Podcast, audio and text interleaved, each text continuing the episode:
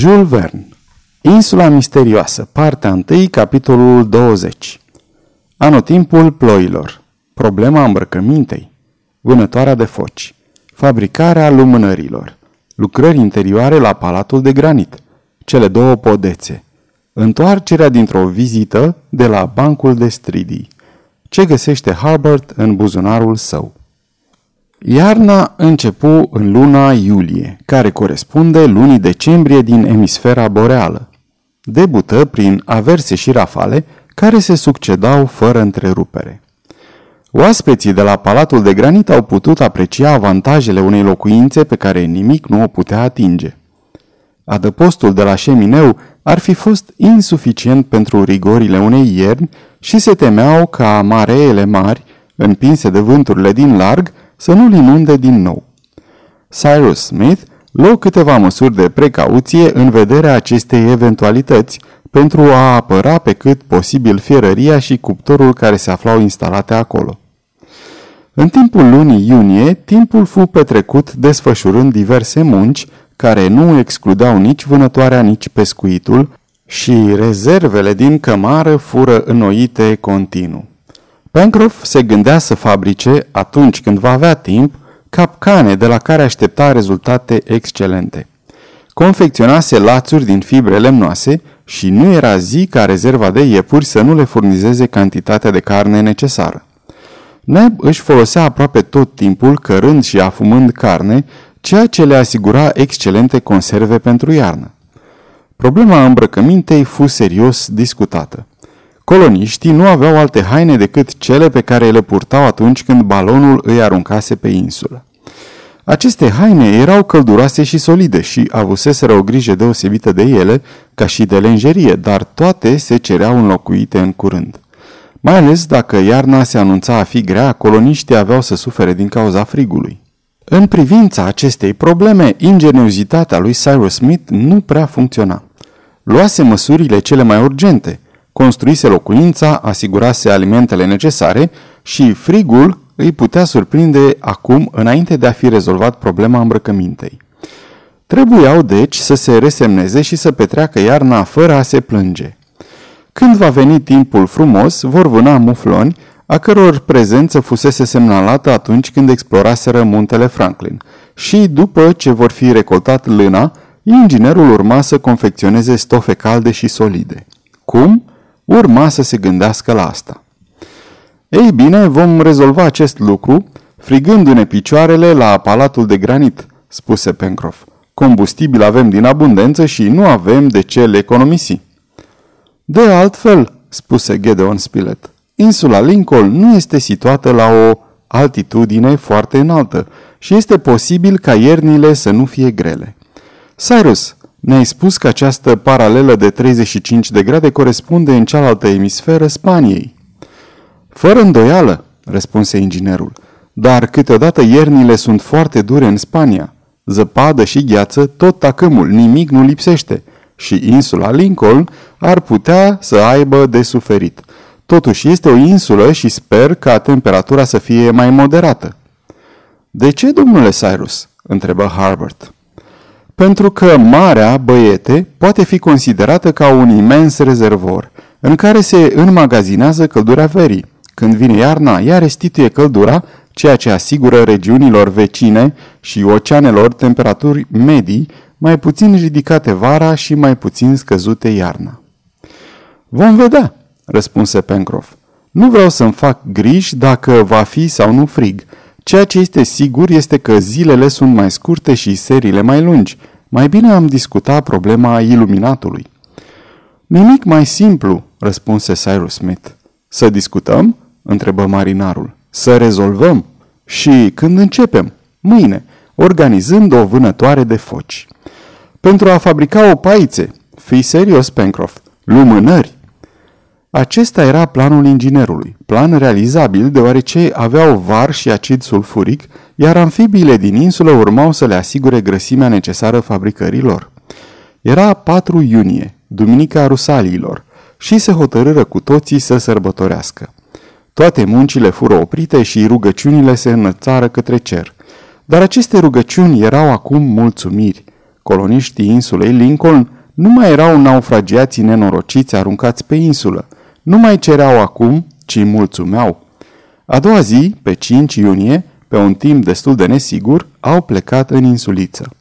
Urmau să profite de marea joasă pentru a trece prin vad canalul și se hotărâră să construiască în acest scop o barcă care să le facă deplasările mai ușoare și să le permită de asemenea să urce pe râul îndurării când vor explora sud-estul insulei, explorare care fusese amânată pentru anotimpul frumos.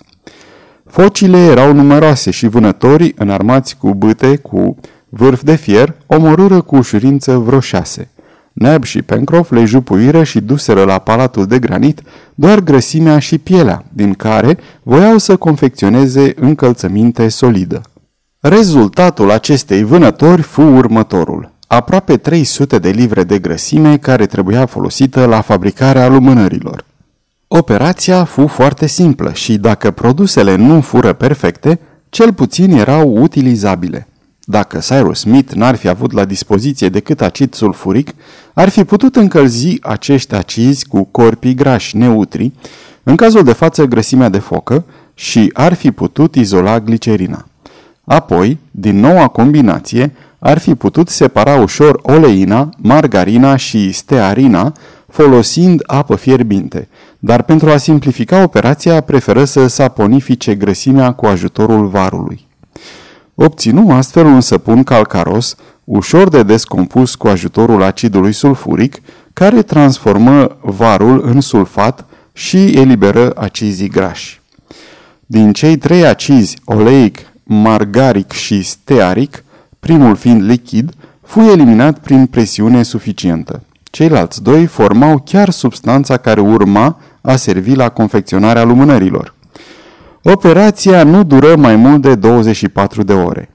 Fitilele, după mai multe încercări, fură confecționate din fibre vegetale și muiate în substanța lichefiată, formară adevărate lumânări stearice care fură modelate cu mâna și cărora nu le mai lipsea decât albirea și lustruirea. Este adevărat că nu ofereau aceeași avantaje cu fitilele impregnate cu acid boric, fără îndoială care se consumă în întregime pe măsura arderii, dar Cyrus Smith a fabricat o frumoasă pereche de clești și lumânările fură foarte apreciate în timpul lungilor nopți de veche de la Palatul de Granit. Toată luna nu duseră lipsă de muncă în interiorul locuinței. Templarii avură mult de lucru. Uneltele care erau foarte rudimentare au fost perfecționate.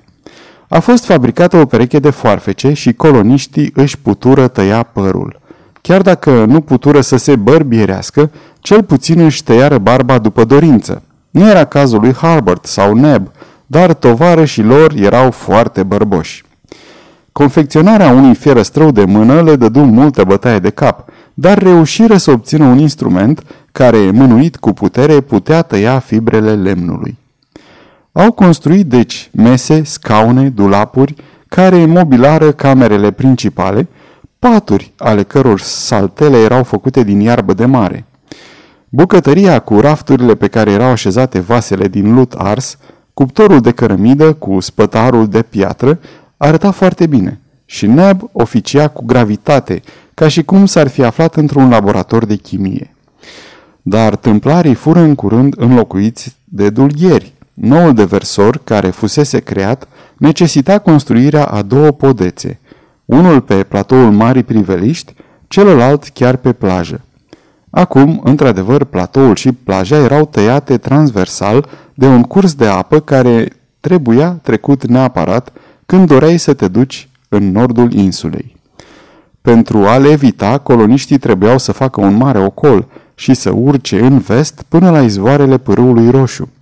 Cel mai simplu era să construiască pe platou și plajă două podețe lungi de 20-25 de picioare din câțiva copaci ciopliți cu securea.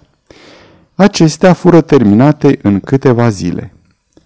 După ce montară podețele, Neb și Pencroff profitară pentru a se duce până la bancul de stridii, care fusese descoperit lângă dune.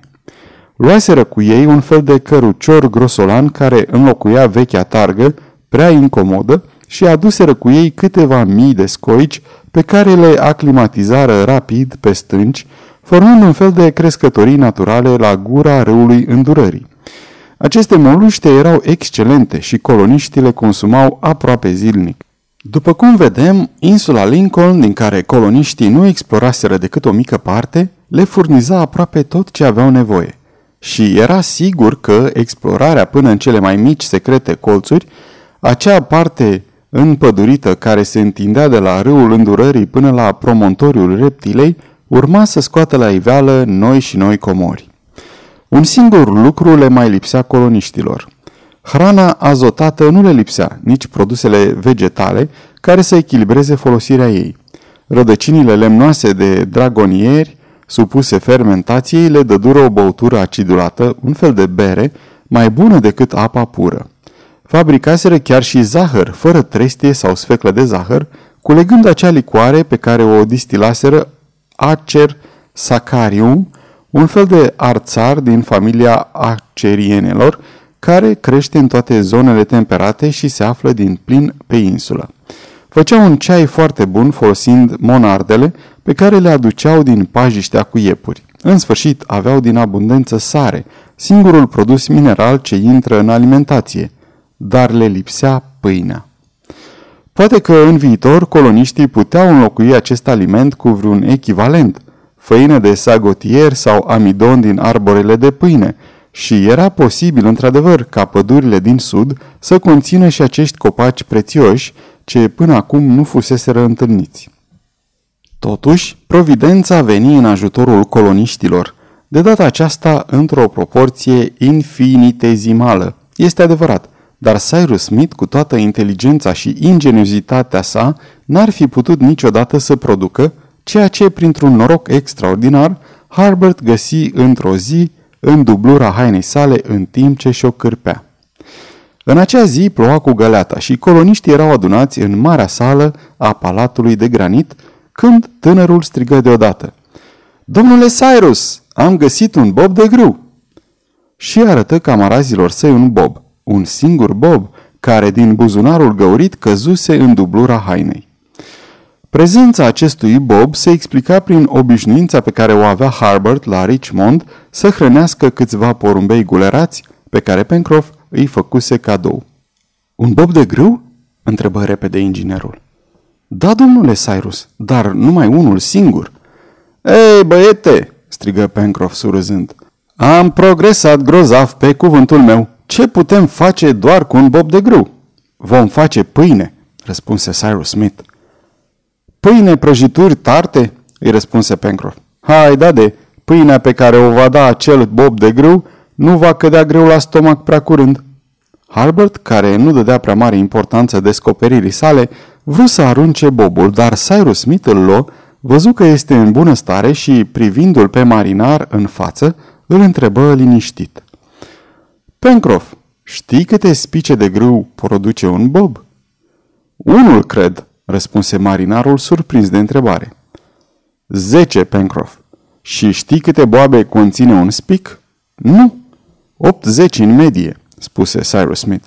Deci dacă vom planta acest bob, la prima recoltă vom avea 800 de boabe, care vor produce la a doua recoltă 640 de mii, la cea de-a treia 512 milioane și la a patra mai mult de 400 de miliarde de boabe. Iată proporția.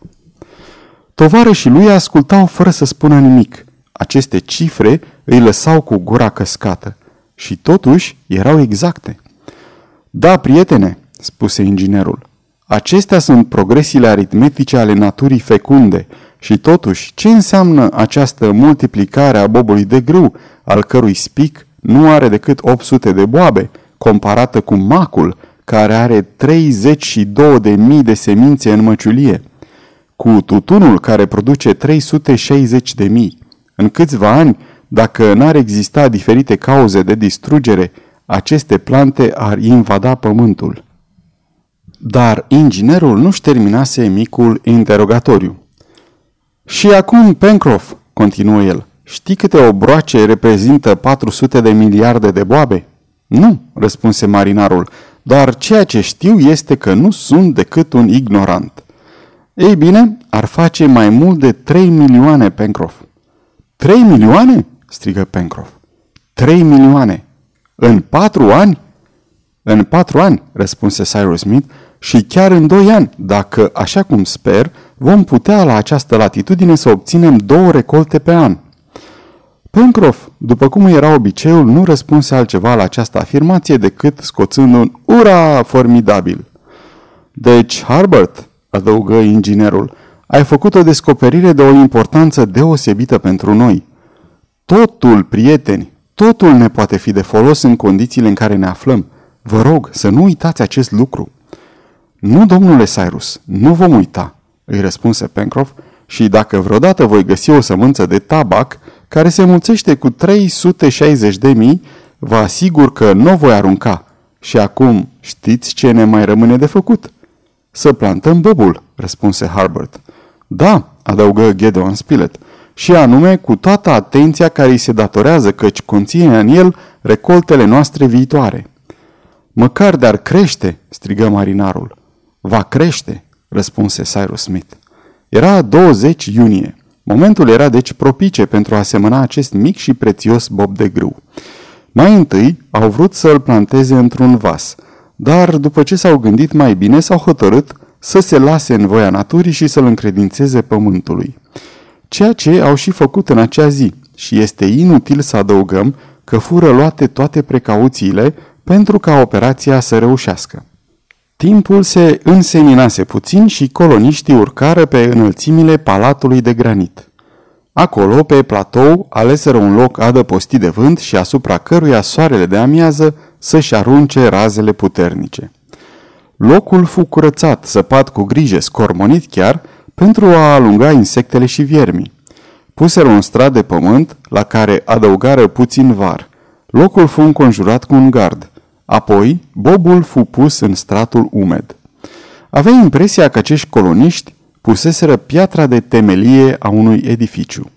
Acest lucru îi aminti lui Pencroff de ziua în care vrusese să aprindă singurul chibrit și de toată grija pe care o depusese pentru asta. Dar, de data aceasta, lucrul era și mai grav.